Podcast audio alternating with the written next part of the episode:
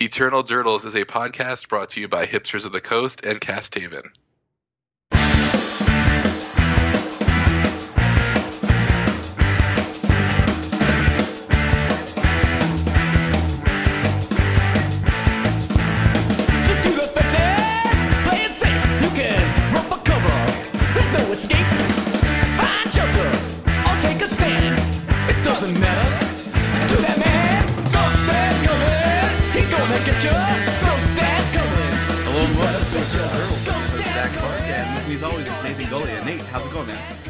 Good, Zach. How are you?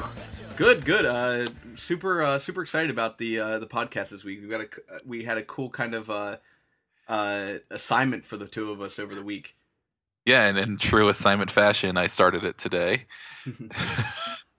um, yeah, we decided to uh, try and come up with some budget decks. Uh, you want to talk a little bit about uh, what's going on over at Hipsters of the Coast and why uh, we decided to do that? Yeah, so as most of you guys know, we're a podcast that is uh, uh, sponsored by Hipsters of the Coast in Cass Haven, and um, one of the one of the other uh, legacy writers Hipsters of the Coast, Kate Donnelly, is doing a Legacy Hero uh, article. And so, uh, in in the spirit of uh, Legacy Hero and, and budget and like sort of an entrance to the uh, Legacy format, Nate and I decided that we were going to create some other Legacy decks that um, you could do at an entry level to uh, make it you know make it into the format so this is a great podcast to share with your friends if they're new to uh to legacy if they're thinking about getting into legacy and they're looking for an entry point this is this is kind of what we're uh what we had planned to do this week Right.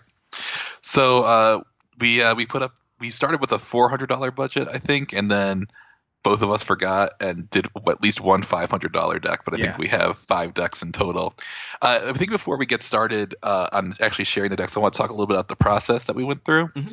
because. Um, you know, if you're listening to this podcast, you're an experienced legacy player, and maybe you're either trying to build an extra deck to lend out. Um, this might be something that you can relate to, which is that the number one budgetary constraint that I found in building decks was just the raw cost of dual lands. And like I mean obviously that that's sort of a well dub, but it's kind of funny how like the second you um, switch to shock lands, just like the deck prices drop, sometimes by like half, Yeah. right? Um, and I think the nice the thing for that to understand about that is is again for the more experienced legacy players is that um, a lot of people might just be scared. They might look at the deck price on the internet, see you know some amount of money, and then you know be scared off immediately. So if you have the extra stuff and you want to offer people like you know maybe you can only lend out one extra dual land or something at a time, but that's something that I've been trying to do in Utah uh, since I moved here, where there's not a lot of people with a ton of cards. Sometimes I'll just post in our group before the week before the weekly. Does anyone need to borrow anything? Let me know now, and uh, you know I'll bring what I can. yeah um the the funny thing is is that you know there's t- obviously dual lands sink a lot of the cost of your deck um but there are workarounds and um that, that i think especially for the decks that i i built this week i decided to to deal with the workarounds and to build decks that could play without uh, dual lands. Whereas uh, I think w- with some of the decks that you used, uh, and this wasn't our direct process, but some of the decks that you went for, you just decide like let's just replace the duels with shocks and see how and s- see if it'll work from there too. Yeah, you used uh, some interesting some interesting lands, and I and I considered some of them, but they didn't really quite work out with what I wanted to do in the deck. Uh, unfortunately, necess- necessarily, but um, uh, you know, I just I, I even tried to get some dual lands in, but I felt that you know I think the deck that the idea was like, can the deck win? Right? Can you take the deck and like win a couple of rounds? And I, I almost felt like that. Just you know what? Just having uh, the two life wasn't going to matter as much in these couple decks that I built, um, as much as it would to not have like six other cards. Yeah, if that makes sense. yeah. Yeah. like, um, so uh, so I think uh, there's there's definitely some consideration when you're when you're trying to get people in the format and helping them with their budget and, and using uh, you know alternatives to dual lands. But uh, so I think actually then with that we should start with your budget sneak and show list because that has the most craziness in terms of lands, right? Yeah, so you know, with Sneak and Show, uh, oh, hold on, turn that down just a bit. So with Sneak and Show, you uh, you have a deck where you're basically just trying to cast uh, Show and Tell and you're either putting Sneak Attack into play, or you're playing uh, Emrakul or Griselbrand, right? So the idea for this deck is, you know, you want to start early with, um, you want to start early with, uh, like a blue land brainstorm. Try and mold your hand, but the the way to win with this deck is that that turn one uh, show and tell play where you like show and tell and you get out Emrakul on turn one, show and tell, get out Emrakul on turn two. And so I built the deck um, budget friendly in a way that you can still do this. And the card that Nate's talking about as far as crazy weird lands are concerned is Crystal Vein. Am I wrong?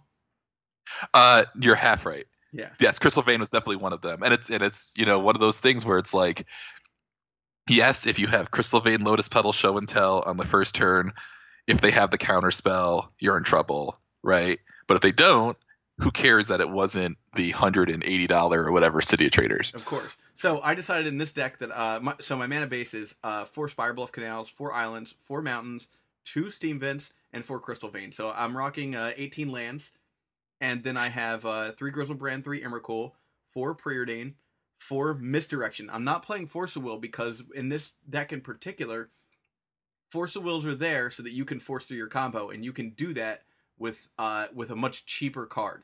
So that's a card that you can later on trade into build you know you can build this deck and it can be pretty functional without uh, force of wills uh, especially if you're playing in a meta where you don't have to worry about your opponent like beating you with his combo first so uh, misdirections uh, four Daze three spell pierce two probe two gitaxian probe uh, t- four ponder uh, four show and tell four lotus petal four brainstorm three sneak attack that's the main deck and then the sideboards two defense grid two sulfur elemental uh, three Echoing Truth, three Gut Shot, uh, three Red Elemental Blast, and three two Pyroblast. So, uh, comments.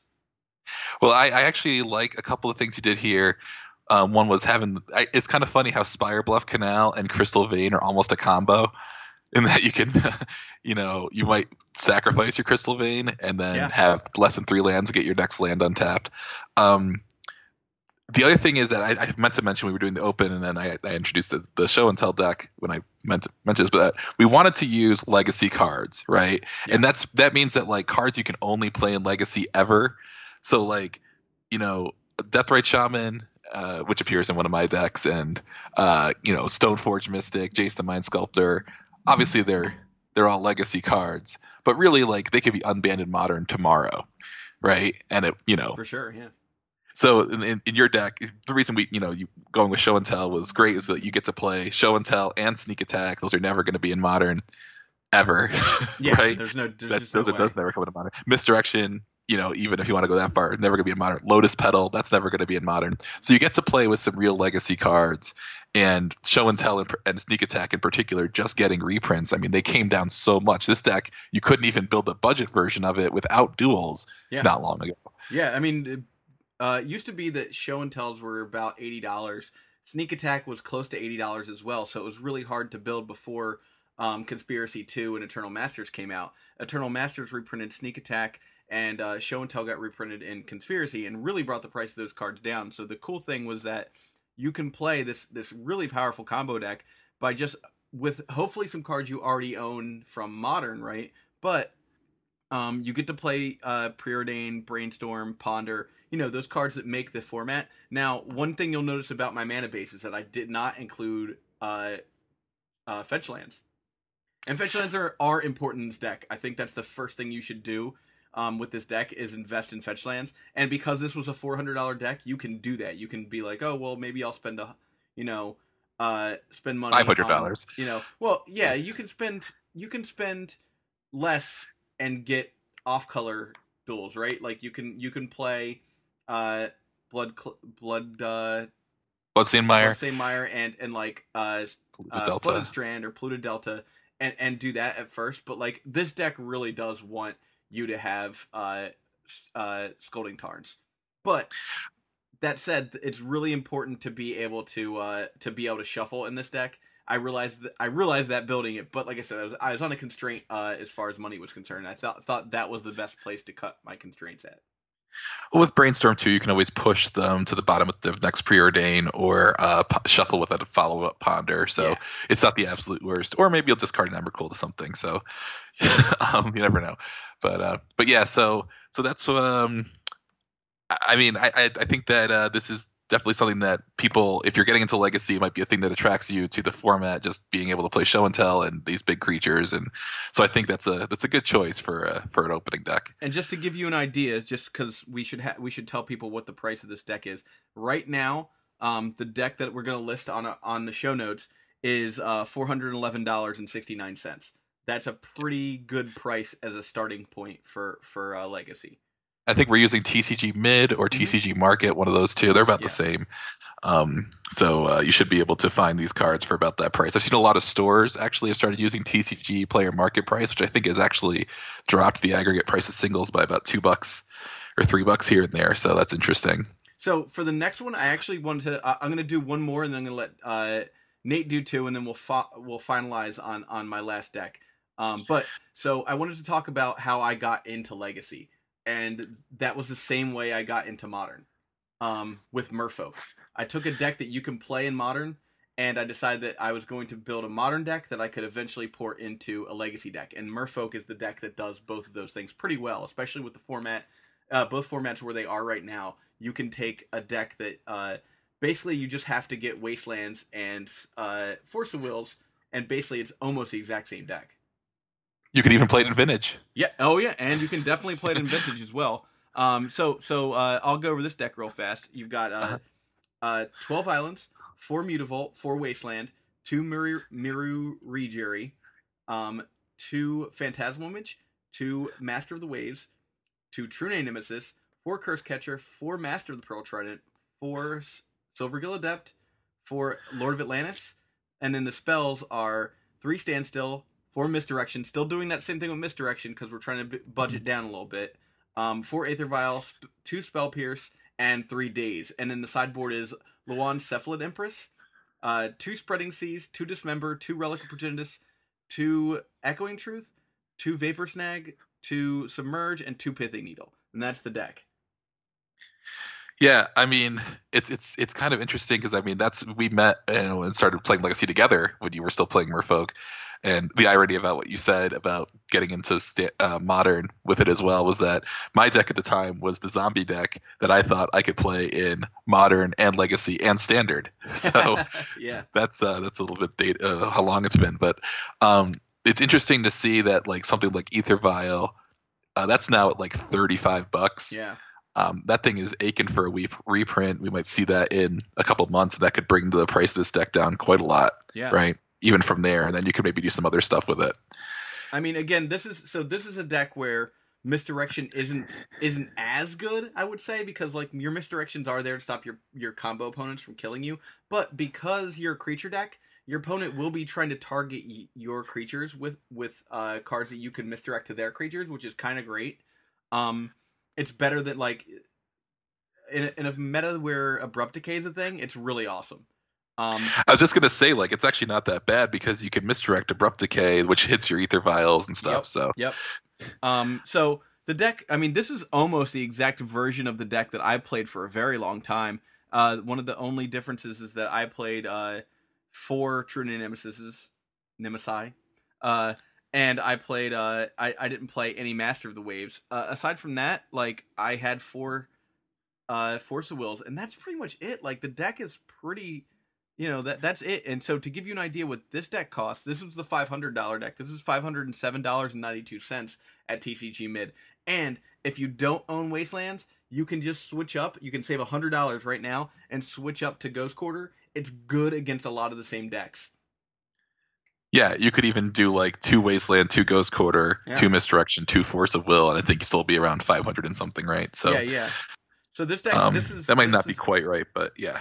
This the thing about this deck is it's it's really it's never bad. There's never like a time when you're playing this deck and you're like, ah man, I just don't like you know like I bitch about Rug Delver being you know like uh, underrated a lot, um, and and it still does well in tournaments, but this deck, um, it's really good almost all of the time. Like it's always at like tier one five which is a great place for any deck to be just sitting all the time. And if you're in a meta where you're playing a lot of Delver decks or you're playing a lot of um, a lot of blue decks, this is great because your opponent just really gets destroyed by what you're doing. They can't they can't kill all of your merfolk. Like Rug Delver, I used to play against this deck a lot as Rug Delver. And if you can counter uh, a what's called a light uh, lightning bolt every now and again, you're you're golden. There's not a lot they can do. Just the one thing to be sure of is that when you're attacking with a lord and a lord and another creature, that you don't swing in with all three because your opponent will try and kill one of the lords, block the other lord, and let the one damage go through from like your other creature. So be Yeah. al- always be aware of that when you're playing. Is like don't swing in with two lords if you think that your opponent might like you know have one removal spell to kill both of your guys could just because you think everything's unblockable. I would say even from a, you know, from certain perspectives, I'd much rather play against Rug Delver than Merfolk sometimes. Oh yeah, right? Which is kind of funny, but like, um, you know, maybe if you're like, if you think about a lot of these like bug decks that are out there, right, where they're trying to, uh, you know, pick off your guys with one to one removal, and they're going to play islands, and um, they're not they're, they're not going to be, you know, they're going to be trying to wasteland you. You're going to be playing a bunch of basic islands, like.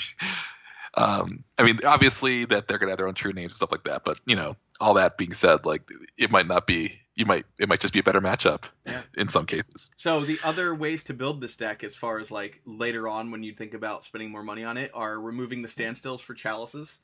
Um, people like to do that. Uh, removing some islands and throwing in uh, Cavern of Souls so that you can cast things through your chalices. Um, sometimes people play play almost no islands in the deck, and they play with um, Mishra's factories as well with the mutavaults, which work kind of in, in tandem with each other. Um, but overall, I prefer I prefer this this style of the deck where you play the standstills because standstill is a backbreaking card when when you have an Aether Vial out. Oh yeah, and you're just gonna draw more creatures all Yeah. the time too. Like the chances of you, like if I mean that's the one. I mean the one thing about not having force is that you can't like uh, play a vial, force their first guy, play a standstill, and then just sit back, right? But you know You can do that. You with can't have everything. though. that is true. You can do that with Daze. So uh, Unfortunately, you just can't stand still afterwards. You wouldn't have. oh yeah, that's down. right. That's true. Well, you could put a bunch of lotus petals in here. Maybe they'll be they'll put in a Merfolk Spirit Guide. Yeah. Um, if only. Yeah, if only. that might happen. Um, but Yeah. yeah. So uh, Nate, tell me about what you made. All right. So I came up with I, I I approach this from the perspective of like like I was talking about before. What are some interesting legacy cards that are legacy only that you can play?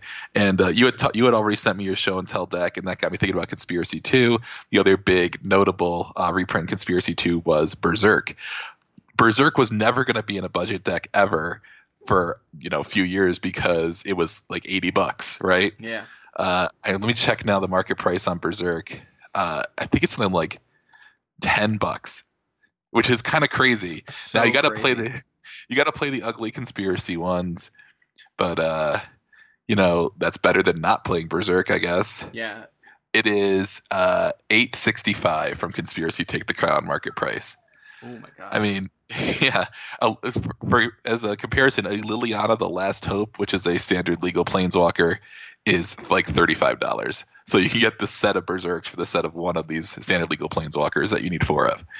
Um, so I started with that, and I said, okay, well, what's good with how do we maximize Berserk? Well, Infect sort of out because it's probably best as a blue-green deck, which was you know making you get into Tropical Island and Force of Will and stuff like that. I did think about False Cure, which as, I Ooh. mentioned on the podcast times uh, with uh, Kavu Predator, but I eventually uh, landed on Landfall as an idea um, because you know it was just like it was something new that I had. And I sort of kind of wanted to go down the road. Oh, what happened if you like get like a landfall creature, get a bunch of triggers on it, um, and then uh, you can berserk it. So okay, so from there I said, well, okay, what's the cheapest fetch land? That the answer to that is Windswept Heath. Uh, it's about eleven dollars. Uh, the second cheapest is Wooded Foothills. Guess what? We're in we're in great shape now, right? We've got the green fetch lands and uh, and we've got Berserk and we've got landfall triggers. And so I set about building the deck. Um, it is Uh, we'll start with the land base: one Dryad Arbor, three basic forest, one overgrown tomb, two plains, one Selesnya sanctuary, which is one of those bounce lands from Ravnica. Yep. Two temple garden, one wasteland, and then four each of Windswept Heath and Foothills. The creature suite uh, and is four Deathrite Shaman, four Steppe Lynx. I think people know what those do. Steppe Lynx is an 01 from the first Zendikar for one white, uh, and landfall trigger gets plus two, plus two. Four Scythe Leopard, which is a trig- uh, a card from the new Zendikar block that gets plus one, plus one, but it starts as a 1 1 uh, for each landfall trigger. Then four Renegade Rallier. This uh, just came out in Aether Revolt. It is a 3 2 for one, a green and a white. Uh, and it has Revolt. When a land you control leaves the battlefield, you can, when it comes into play, if a land you control left the battlefield, you can return a permanent with converted mana cost two or less. Um, there's some pretty obvious synergies there with the fetch lands and the landfall triggers. Uh, two Knight of the Reliquary and one Qasali Pridemage. Uh, to go with the Dryad Arbor, Pride Mage, and two Knights, I put in three Green Sun Zenith. This also just got a reprint recently and is a good legacy card. Um, so you can accelerate definitely on turn one with the Deathrites and the Zeniths um, and the Dryad Arbor package. Um, and then there is a, a small uh, package of extra pump spells with the four Berserks. There's also four Groundswell, which is um, a landfall giant growth that goes uh, plus two, plus two until end of turn, or plus four, plus four if you had landfall. Um, there's also one Become Immense. I'll talk about why there's only one in a second. And then four Swords to Plowshares. Now, the irony is that I kind of wanted Path to Exile because uh, this deck is an aggressive deck, and uh, um, you don't want to want to give your opponents life when you're clearing out their blockers. Of course, Swords to Plowshares is like a dollar fifty, and uh, Path to Exile is like eleven bucks. So that's unfortunately not going to So work rough. in our budget. Yeah, right. Amazing, right? Um, and then there's six enchantments. There are four Oath of Nissa. This is a card I've been tooling around with a little bit. Oath of Nissa lets you sort of cheat on lands a little bit. Um, in that it's a it's a one green enchantment, legendary enchantment. When it comes into play, you look at the top three cards of your library, and you can get a land, creature, or planeswalker. There's no planeswalkers in this deck, but you definitely want to hit lands and creatures uh, because you need to put those two things together to win. And then there are two Seal of Strength, which we had talked about. You and I actually is your idea. Yeah. The Seal of Strength uh, is uh, the is an enchantment you sacrifice to Giant Growth a creature plus three plus three, um, and it has some pretty cool synergies with uh, Renegade Rallier, as in you can sacrifice it, rally it back, sacrifice it again, and give you know whatever's in the in play and a plus six plus six, which and then with a Berserk you're talking about plus twelve plus twelve, or plus twelve plus six I guess, but uh, but yeah, Still, Um, pretty good. pretty good. You're Yeah, not really worried about the toughness of your creatures at that point. Yeah, and what's got yeah, it's got trample. So there you go, coming across. Uh, sideboard: three containment priest, three Tormod's crypt, three Krosan grip. Um, containment priest is not as expensive as it was the day it came out. It was like fifty bucks because that was the day of Grand Prix New Jersey. Um, I think it's like ten or eleven bucks. I just don't think there's much better that you can be doing um, to fight against show and tell. If you really are hard up, you could just play Hallowed Moonlight, uh, which is the uh, um, it's Origins, right? yeah, it's an Origins, like an instant version of Containment Priest. Also, actually, that's probably even better because it lets you keep your Zeniths in. Um, in fact, maybe we should just do that. Uh, two chokes. A choke is just generally like a winning card against a lot of decks. You can accelerate into it very easily. They probably have to remove it or counter it, which is good for you. Uh, and then a few one ofs one Dismember, one Scavenging Ooze, one Gaddock Teeg, and one Sylvan Library. Uh, Sylvan Library just got a reprint, brought it down to about 10 bucks. Scavenging Ooze and Gaddock Teeg are good Zenith targets in certain matchups. Uh, and then a Dismember uh, just for the, a little extra removal against decks like Eldrazi and stuff like that. So I put this deck together. I goldfished it a few times. Um, I, I just so there the other option for was just to build some sort of aggressive deck that had become immense and berserk you know sort of four of each as the uh, combo. And i think that is possible especially with a card like vessel of nascency already existing that'll let you fill your graveyard. Yeah. um, but by the time I'd gone pretty far down this road, I decided I really wanted Rallier, and and I had taken out the Knights for a while, um, and put in more Become Immense and more Pride Mages, but I found myself in just testing like occasionally like having a Zenith and like no other cards in hand and just like okay what's the biggest you know the biggest thing i get here would be a rallier which i don't really want i want something even bigger Yeah. a knight with all your fetch lands then the knight can get your wasteland uh, the knight can get your bounce land and then bounce at things you get more landfall triggers it is a landfall trigger so it's that- it all seemed pretty uh, Not to pretty mention simple. knights knights two landfall triggers if you uh if you do it right. Knight is two landfall triggers. Yep, you can get a fetch land with Knight. So, um, so that was the deck I came up with. Uh, I hope some people try it out or and maybe can refine it. I think there's definitely like room for improvement. Um, I Renegade Rallier is really good. that was what I learned. That thing's a three-two anyway. So like, you know, if you've already either gotten in with something or someone sort of sniffed out what you're doing and they're and they're just burning their removal on your, you know, crappy little one ones, not only could you probably get them back, depending on what your hand looks like, but uh, then all of a sudden you drop this three two, which is you know kind of a pretty significant clock. Mm-hmm. Um, you know, at that point in the game, I found that Steppe Lynx was easily the best card in the deck. You know, generally, if I like played some sort of ramp on turn one, played the Steppe Lynx on turn two, you could win on turn three. Is there another card that's like that's exactly the same? Loam Lion, right? That's not the same thing as Steppe Lynx, is it? No, Loam Lion just a white Kird Ape. Okay. Um, unfortunately, the only other I mean, they must have learned from Steppe Lynx, which I heard was a terror in like Zendikar Limited. Um, but uh, I never played Zendikar Limited, so I can't say for sure. But I've heard it was Scythe Leopard is a one-one for one that only gets plus one plus one instead of plus two plus two. Um, there's also I think there's a landfall equipment, so you could have gone. There's like a potential you could just have a Stoneforge package in here, and then just stick the uh, landfall equipment in there as part of the package if you got a lot of fetches. But um, you know, we're just going for budget here, and I thought that uh, this deck was actually the one I tried to get the Savannas in it, um, and it just it just wasn't going to work out with the Savannas. I think they were like seventy bucks, Oof. and yeah. you know, That's a lot of the whole card in a budget deck. Yeah, it, it's that's the thing. Like it was just way too much, and like I said, like if you shock yourself early on, you know, but you're gonna you're gonna swing for 18 on turn three, like the two life isn't really gonna make that big of a difference. Yeah, the nice thing about being so uh, in budget, the nice thing about like what you're worried about is like you want to be an active deck, a very proactive deck. And so if you're a proactive deck, that means that you're not worried about your opponent beating you, you're worried about beating your opponent. And shocklands are fine in that scenario.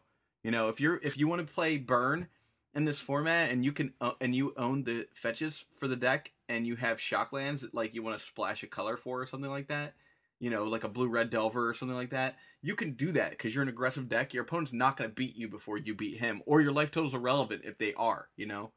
Yeah. And I think that the interesting thing about just like straight up budget decks is to consider where people who are playing budget magic are coming or budget legacy are coming from. Um, they might have like a full modern collection, which would include all the fetch lands, you know? Yeah, yeah, yeah. Of course. And the fetch lands are also, especially the the Zendikar fetch lands, are really tough on your on your wallet.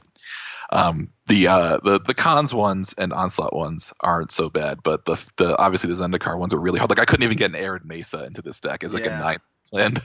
That's why I went. Yeah, that's why I went with the Selesnya Sanctuary. Um, so, uh, but yeah, I I, uh, I had a lot of fun playtesting this deck. I might actually try and build it online uh, when I get a few more paychecks in and see if it goes anywhere. Maybe I can get some videos up for everybody. But uh, but yeah. So um so that came in at like 400 and oh no actually it's under three it's under 400 now. It was like three uh 360 something I want to say. nice. Let me see if I can call it up on Tapped Out here. Um, of course, I did that. Then I did a bunch of stuff with my kids, and then I was trying to make another deck, and I forgot that it was 400, not 500. So this one's uh, 505. Um, but I basically took the the mono or mostly black deck that I've been uh, that I've been talking about on the cast for the past couple weeks, and just budgeted it out. And that was actually also an experiment in how do you budget out a deck, right? Yeah. Um, I'm not going to read this whole list, um, but I want to talk about some of the swaps I made and how I did that. Um, obviously, number one was there was two bayous in the deck; those became overgrown tombs. So I think I started. I looked at the total price; it was like fourteen hundred, and I'm like, okay, let's get this down to five hundred. We got to get nine hundred dollars out of this deck, right? Yeah. Well, the That's bayous easy had way to to do it. Yeah. yeah, uh, immediately bayous come out. Okay, great. Next, Liliana the Veil. There was I had four of them. I cut them all, and I made I put in the Gatekeeper of Malakir again um, as uh, as an edict effect. Next was the hand disruption. Thoughtseize was uh, just way too much. Like it was, and even Inquisition so close to Thoughtseize, I just made it four duress. Um, and it's four duress and now three cabal therapy and two hymn to Tourach. I actually did not have hymn to Tourach in my original deck, um, which may be wrong, but uh, I I felt that in this case you can probably duress them on turn one. Sometimes they're playing uh, death and taxes, and that's going to suck. Other times they're going to be playing storm, and you could probably duress into therapy, and that might be the end of the game, right? Yeah. uh, gets you know then you get something down. Um, so okay, so I went from there to uh, the Sensei's Divining Tops. I took I had three of them in the deck. I took them all out. I put in two Phyrexian Arena, and I added a fourth Gifted Aetherborn, uh, so that I had a little bit more life gain. Uh, the next thing I did was since I did not have the tops, I cut two fetch lands. I had six. I cut two of them. Uh, I put in four Bloodstained Mire, which is the cheapest black fetch land, um, and added another Overgrown Tomb, though that might be wrong. I ended up with, and I bumped up the swamps from four to six. So I did all that, and I was still able to keep in the deck four Dark Confidant, um, two Chromox, Mox, four Wasteland, uh, and I'm and I'm pretty happy with that. I think that like you got to sort of what does my deck need to do? You know, it needs to like, you know, just do something on turn one. Uh, it needs to be able to sort of hit its land drops, which is why the Chrome Moxes are so important. And uh, and it's kind of interesting. Like if you have, I went from you know the four Lilianas to having three Gatekeepers and two hymns. You know, Yeah. and that's almost sort of the same in a way. I know that doesn't that doesn't sound right exactly, but um, you know, sometimes Liliana you you discard, you know, you're making a discard, and then Hymn is good, just as just as good in the short term, and sometimes it's an edict, and Gatekeeper hits you with the edict too. So, um, in terms of like, well, you know, you got three overgrown tombs, Phyrexian Arena, and I took out uh, Umezawa's Jitte, which was a life gaining card. I think a lot of the time you can, if you really need the overgrown tomb, which is only for some sideboard cards. There's three abrupt decays in the sideboard and a Krosan Grip.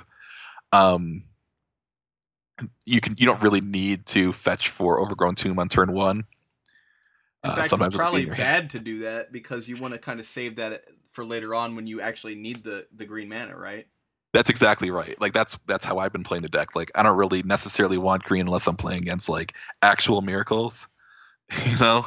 Um, You also don't want to tell the show them that you have the ability to like get rid of their stuff. You know, like Yeah. if you know people see black and the first thing that they think I'm I'm old school. When you see black mono black deck, you're like my artifacts are safe. right. Yeah, and they are in game one for sure.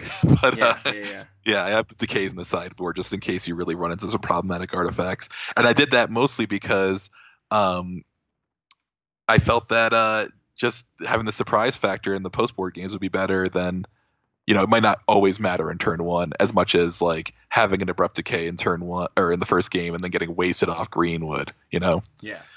So, um, the other big, uh, the other big um, budget change that I made, I had to make rather, which is kind of funny, just that I could not have engineered explosives. Those went up a, Yeah, a, a ton.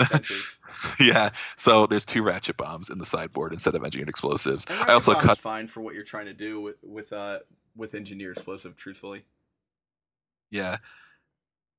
Um, exactly, and uh, I also cut the surgical extraction, just put in more Faerie Macabre. So that was how I I uh, changed the mono black deck.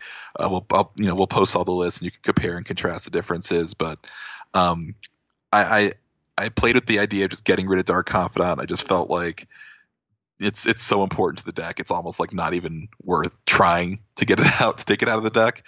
Then it would just the whole thing just falls apart. And there's just so many more analogs for things like Thoughtseize and even Liliana. Like there's other edict and discard effects. There's nothing like Bob other than a Phyrexian Arena, and I wanted those too. So uh, you know, So there there's go. another card as far as budget alternatives are concerned. Uh, when you're considering cards like um, uh, what's called uh, Ratchet Bomb, that uh, also are are not the worst. Um, one of those is super cheap, like I'm talking maybe a dollar. Um, Uh-huh. that's powder keg. Yeah, actually, yeah, that's a good. That's a good point about powder keg. It also, um, I gotta look up powder keg now. So powder keg, uh, at the beginning of your upkeep, you may put a fuse counter on powder keg, and you can sacrifice powder keg to destroy each artifact and creature with a converted mana cost equal to the fuse counters on powder keg. So it's slightly slower than uh, the ratchet bomb, but it can be used on the first turn. It's the same speed, truthfully, because Yeah, it is Um, the same speed. you, you know you're you you put a counter on the next turn. Um, you can't blow up the the uh, ratchet bomb the turn you get it out anyhow. Um, so it's the exact same speed. Um, and and that's that's a dollar eighteen. Um, I don't know what ratchet bomb is. Ratchet bomb's probably like two dollars. I think it was two dollars. I think that's Yeah. what I saw. Boy, I hope that wasn't the Magic Online price. Hold on a second. Oh yeah, it's fifty It's- cents on it's low. Than, So it's less than that. So okay, I take it all back. The the more expensive one is is powder keg. Maybe you need multiple. Maybe you want to play eight ratchet bombs in your deck. Yeah, or maybe you want to you maybe you want to uh, keep your uh, enchantments alive. Or I mean, pithing needle is a card that you do have to worry about with ratchet bomb. So if you play a mix of the two, you know, essentially the exact same card. Well, uh, in that case, I'll just pass it back to you for the final deck. Yeah. So the final deck uh, is a budget reanimator deck, and so reanimator is a fun. It used to be a really hard deck to to uh, build as, at a budget. One because uh, Griselbrand was pretty expensive, and Griselbrand's probably still the most expensive card in the deck at like what thirty dollars. Are they Um, thirty bucks? Let's let's find out real fast. I, I I don't remember off the top of my head, but Griselbrand is is No, it's like ten bucks. Oh wow yeah. So there we go. Yeah, Griselbrand is yeah Griselbrand's uh twelve dollars. So that Griselbrand's come down in price since they reprinted them. Um, and the other card that was really expensive back in the day was Iona's Shield of Emeria. And between the two reprints, there was one in a Modern Master set, and then there was one also in the um, what's it called? From the, Vault Angels. Yeah. Uh, so that brought that card down way, way, way, way down in price. So now your uh, reanimation targets are much cheaper.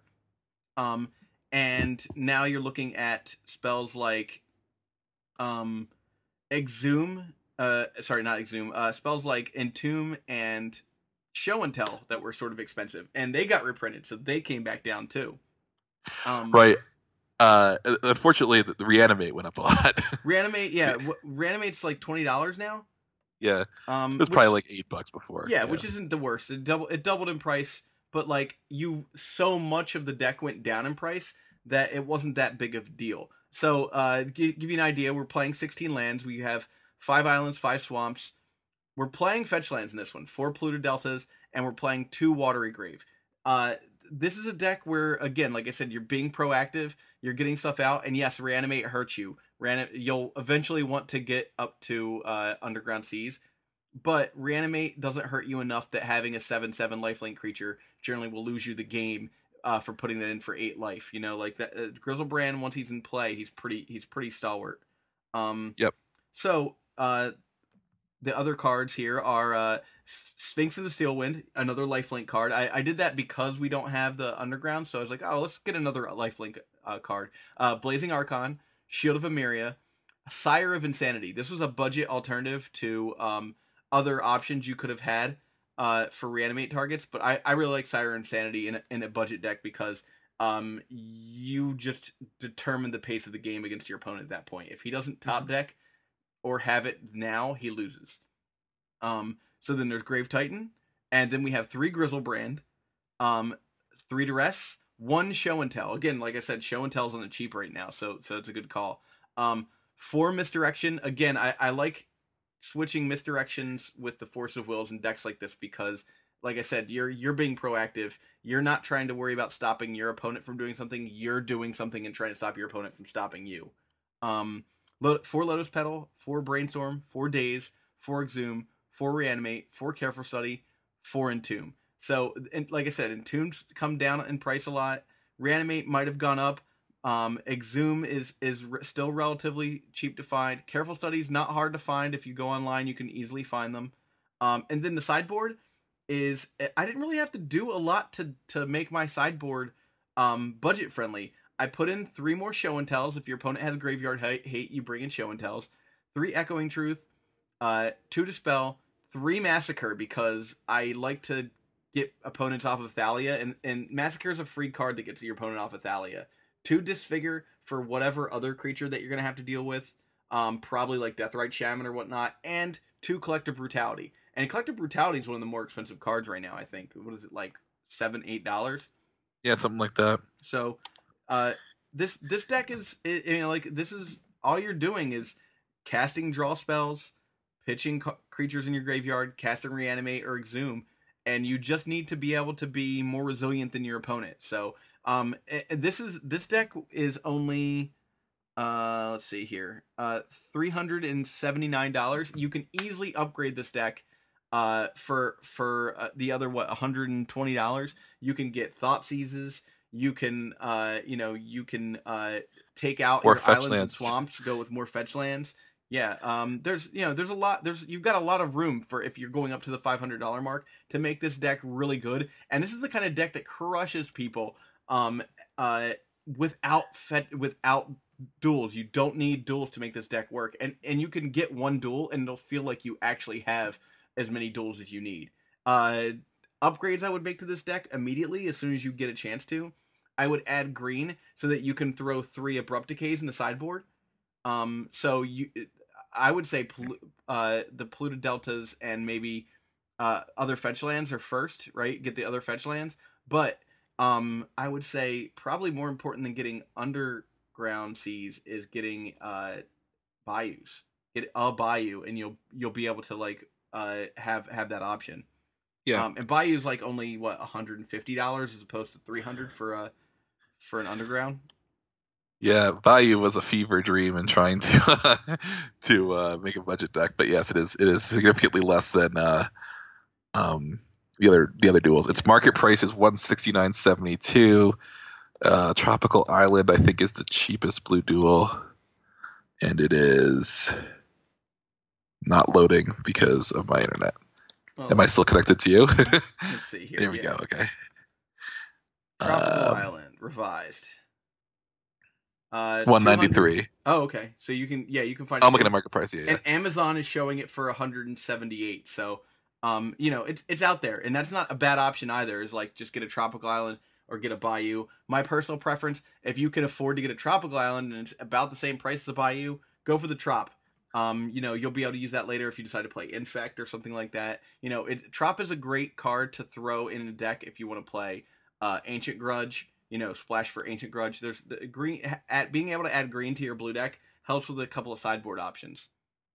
Um, so yeah, that's that's what we're looking at as far as the budget lists are concerned. Uh, trying to think. I mean, for me, I guess the lesson you can learn from me is that, uh, for three dollars, misdirection makes a fine force of will if you're not a control deck.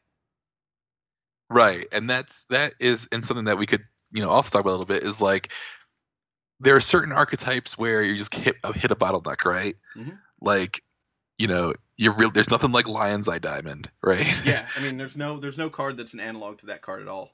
Yeah, and unfortunately, now there are, but you know, if there's a situational force of will and misdirection, which is good in both the decks you mentioned because it can either misdirect the uh, thing that's going to remove the big creature you put into play, or it can misdirect the counter spell that was targeting the cheat spell, right? Yeah, exactly. But you couldn't say, for example, one thing I, I had thought about was, well, could we play like blue and white, blue white Stoneblade with that uh, Prairie Stream, right, and a bunch of basic lands?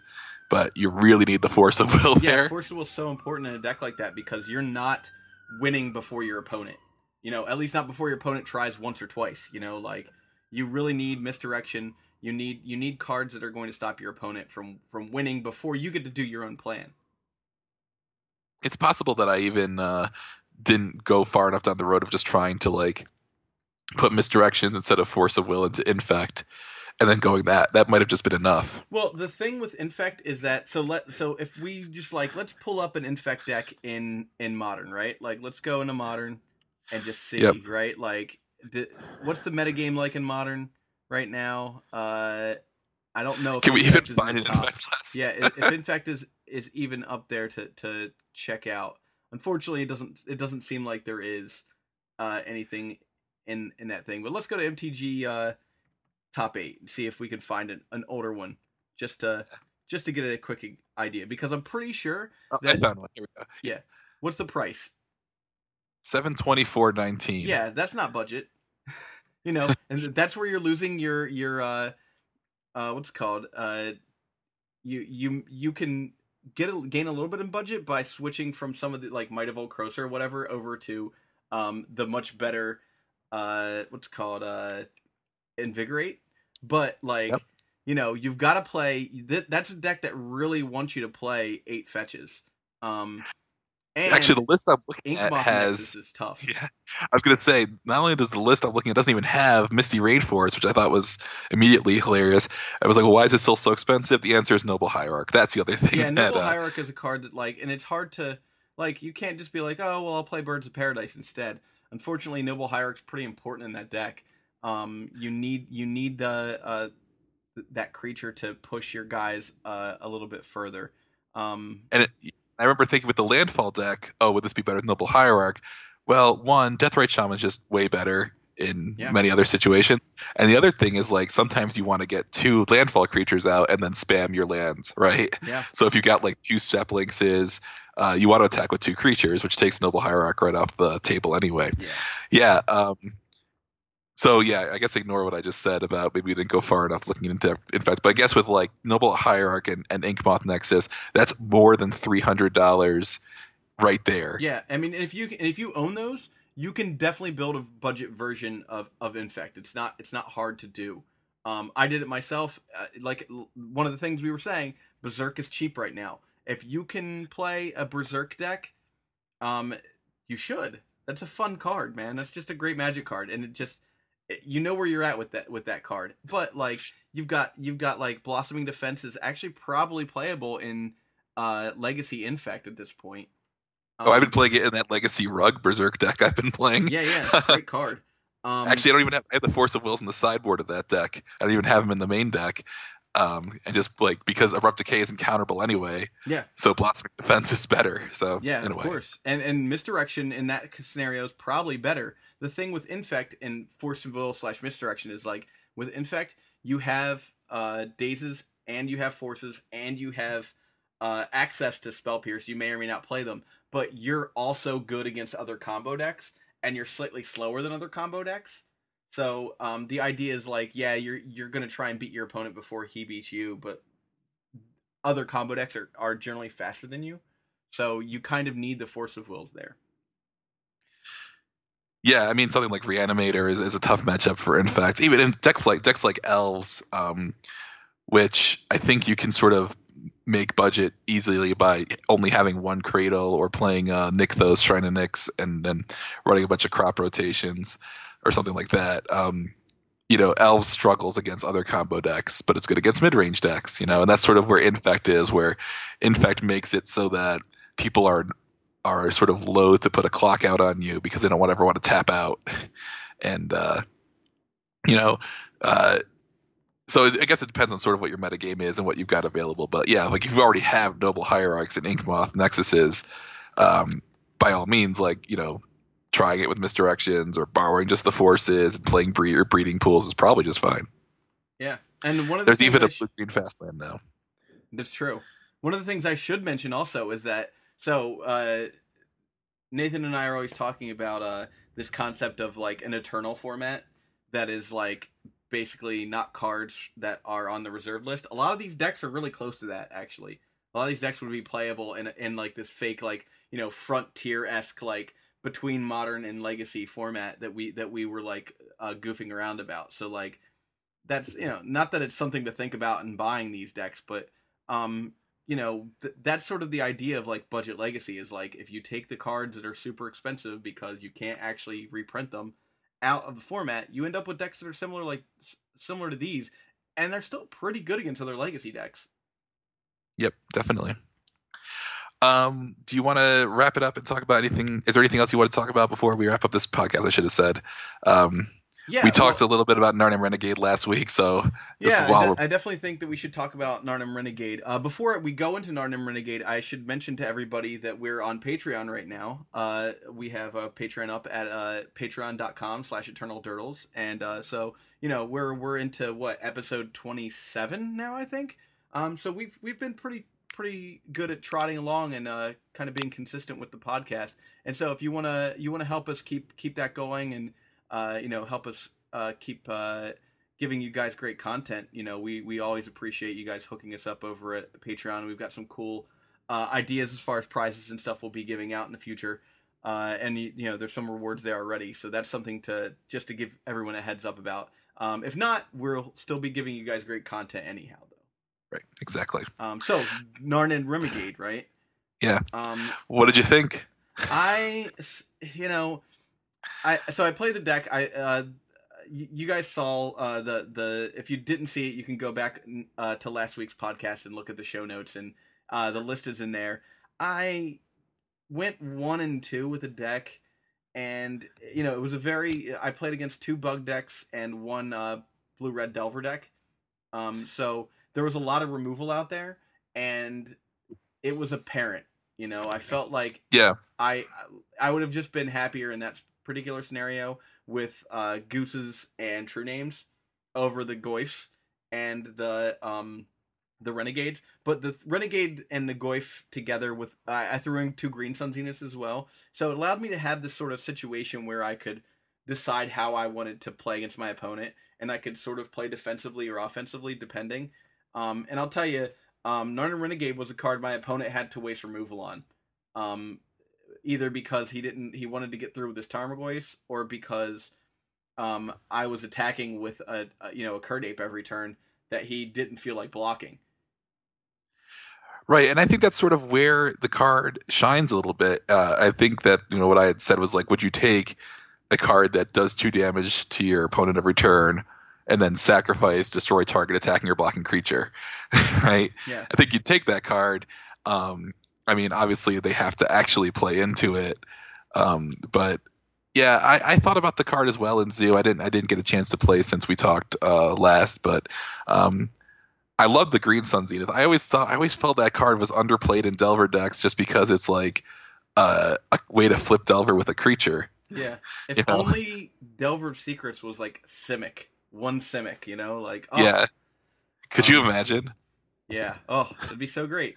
Uh, unfortunately, uh, yeah. The the the weird thing was that because I played against so many decks that were so removal heavy, um, they just kind of had to wait until they got removal for my guy, and then they could attack through with whatever they wanted, which was sort of a bummer. Um, But then almost it's almost the same thing with with Mongoose, depending you know depending on what they want to attack through Yeah. with, right? If it's Tarmogoyf or True Name Nemesis, well, I guess True Name Nemesis doesn't matter. Like yeah, it doesn't matter. It's running it anyway. care. But with with Um, True Name at least, so I'm never going to attack into a True Name with either one of those creatures. But with True Name, um, you know, there's nothing there's nothing you can do about uh th- that creature on the other side of the board uh, in Rug, right? But Mm-hmm. um, if you have Narnam Renegade and you hold it back, and your opponent's playing True Name and some other creatures, at least you have the ability to be like, all right, you know, you're not getting through with anything else, and you know that I'm blocking your thing, you know. Yeah. Um, it, it just it, it's weird in a deck where I'm playing two creatures that my opponent can't target and two creatures that my opponent can target because they're just going to waste the removal on the thing they're they're allowed to target. It's one of those tough, yeah. It's one of those tough balancing acts with Shroud or Hexproof, right? Yeah. Like if you play, with even with True Name, it does the same thing where it's like, well, I'm just gonna kill if I see like a Noble Hierarch, um, or a, you know, a, or like a bunch of Noble Hierarchs of Deathrite. Just like, well, I'm just gonna kill these, and then you know, because I have to have an edict effect for True Name anyway. yeah, Just need to get everything else off the table. There's no like I'm saving this up for whatever, right? yeah, Um, I mean, I, I think that it's interesting. I think it's, so you said you, I think you told me you lost to the blue red deck and then went one to one against the bug decks. yeah, I feel like the bug decks are more susceptible to this card anyway. Even though Fatal Push exists, I know, Mhm. but like then they have to use it on this thing. Like Yep. they, you know, there's no like I could wait. Um, Yeah, And with the blue red deck, it's just a matter of who who draws their more lightning bolts, and it's going to be them. Yeah, it was it was with the blue red deck. I went one and two against him, and it really was like who won the coin flip, and he did, so he got me. Yeah. Um. The the thing I will say about Rug Delver right now, um, because you know with more creature decks coming into the pile and stuff like that, um, you know, switching your flex slots over to Chain Lightnings is maybe not a bad idea. Also, Stifle is so good. Yeah, There was it a- really was a- should be. there was a play where I um I was playing against Tony, uh Tony Loman, and um he cast uh he cast something and I was able to daze it, right?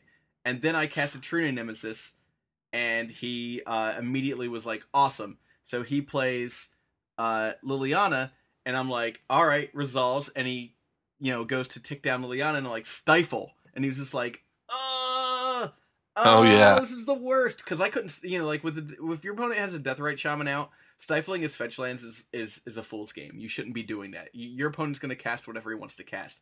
So now you have to find ways to to make your stifles work for you, and one of them is just knowing that the only way they can get rid of your true name is with uh their Liliana, and just being like, no, I've killed, I basically killed his Liliana with my stifle. You know, I let him time walk for a turn of me not attacking him with the uh, true name. But after you know, that's how I got him both games was li- like stopping him from being able to um effectively deal with me through like even though he had the had the mana in in the uh what's called the Deathrite Shaman, I was able to um pressure him with the dazes and the spell pierces and just got him with the stifle. You know, they can't be ever vigilant with with stuff like that. So they eventually they have to do something or you're to kill them.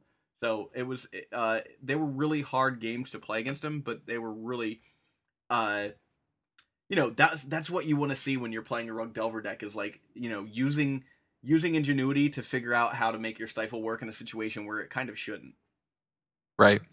Well, I can't argue with you there. I uh, I think Stifle's a card that I just have a ton of trouble playing. I just I'm just not good at not good with it.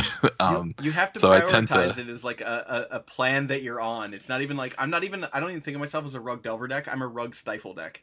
yeah, right.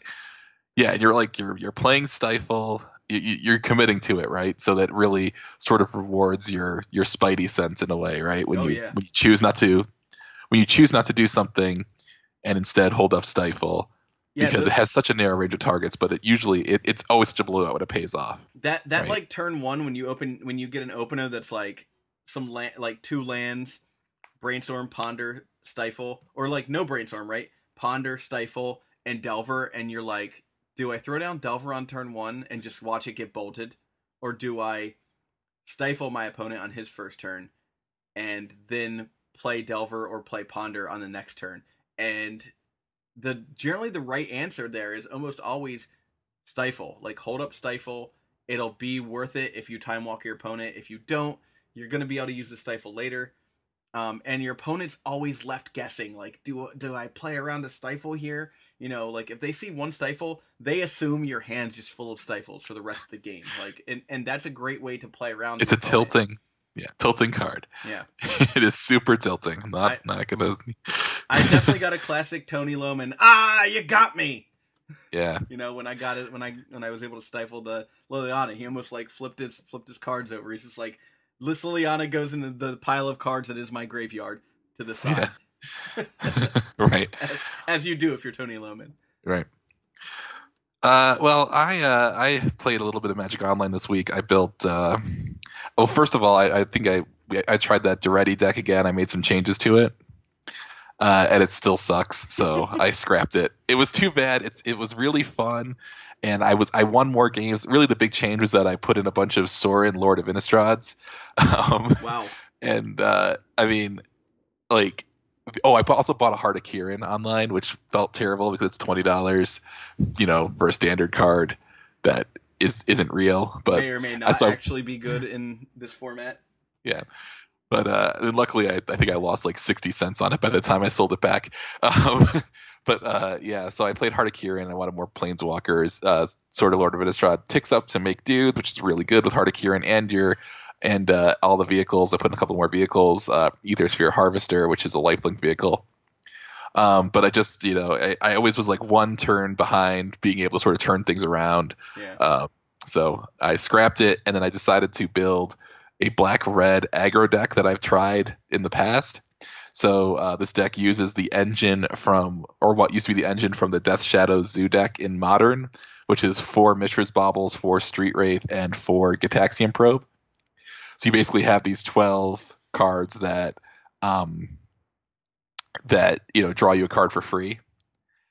Uh, so it's that, and then it's a bunch of black and red lands. I actually have four Badlands and four uh, Blackcleave Cliffs, which is the fast land, um, and then only one blood crypt, and then a few fetch lands.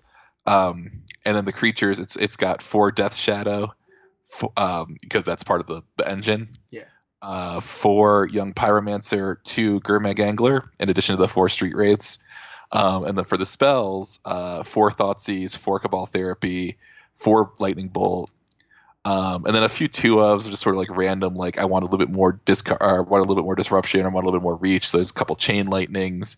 Um, I think there's, I think I had two Hymn to Tourach, um, but and I had two reanimate with the idea of like sometimes your first turn is going to be cycle Street Wraith, reanimate Street Wraith.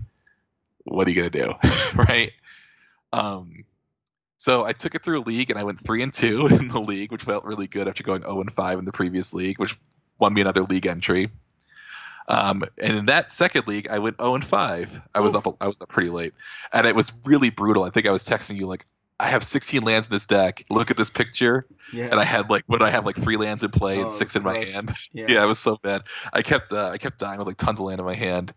Um, but uh, I uh, so at that point I decided that I oh I was I was either dying with too many lands in my hand or I wasn't drawing enough lands. So I made a few cuts and ended up putting four Deathrites in the deck, um, which uh, just solved all my problems. And I went three two in the next league. So Sweet.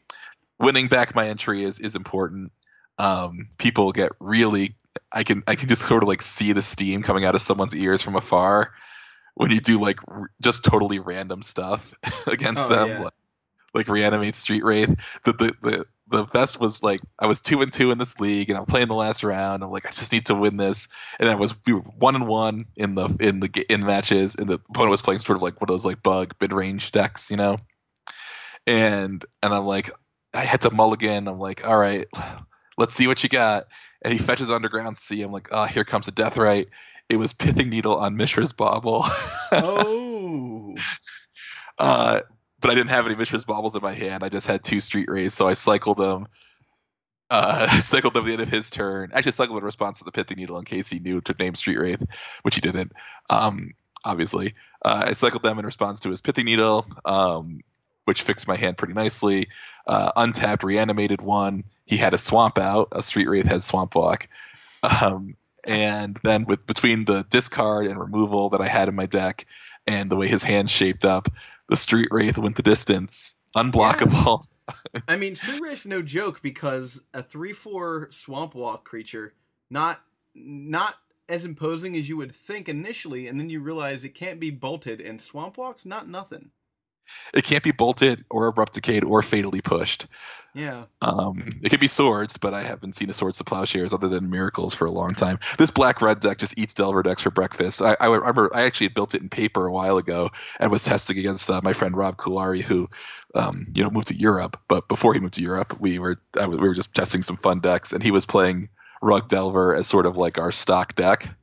And I just like kept destroying him with this uh, with this random deck. That was before Fatal Push was printed and gave you know a little bit extra removal Yeah, for cards like Tarmogoyf. So, so uh, I was pretty I was pretty happy about that. It felt really good. there's a lot of street or sorry, there's a lot of uh, fatal push triggers with the Mishra's baubles too, and a few fetch lands and stuff like that. So, uh, anyway, that's what I that was my magic weekend.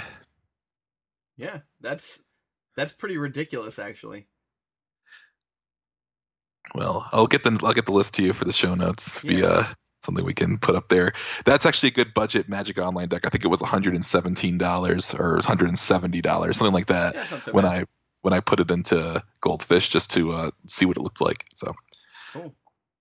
Well, yeah, it looks like we're we're up at about an hour so far, so it's probably a good time to cut it for the cut it for the week. Um, you know, I'm I'm thinking next week we should try and come up with uh some other assignment for ourselves. So we'll uh you know uh if if you uh, listen to the podcast, you should definitely tweet at us. Uh, I'm at Dirtlemagus. Nate is at Nathan Golia. Uh, we also have uh, a Twitter now. What's the Twitter, Nate? Uh, it's just Eternal Durdles was not taken on Twitter. Amazing.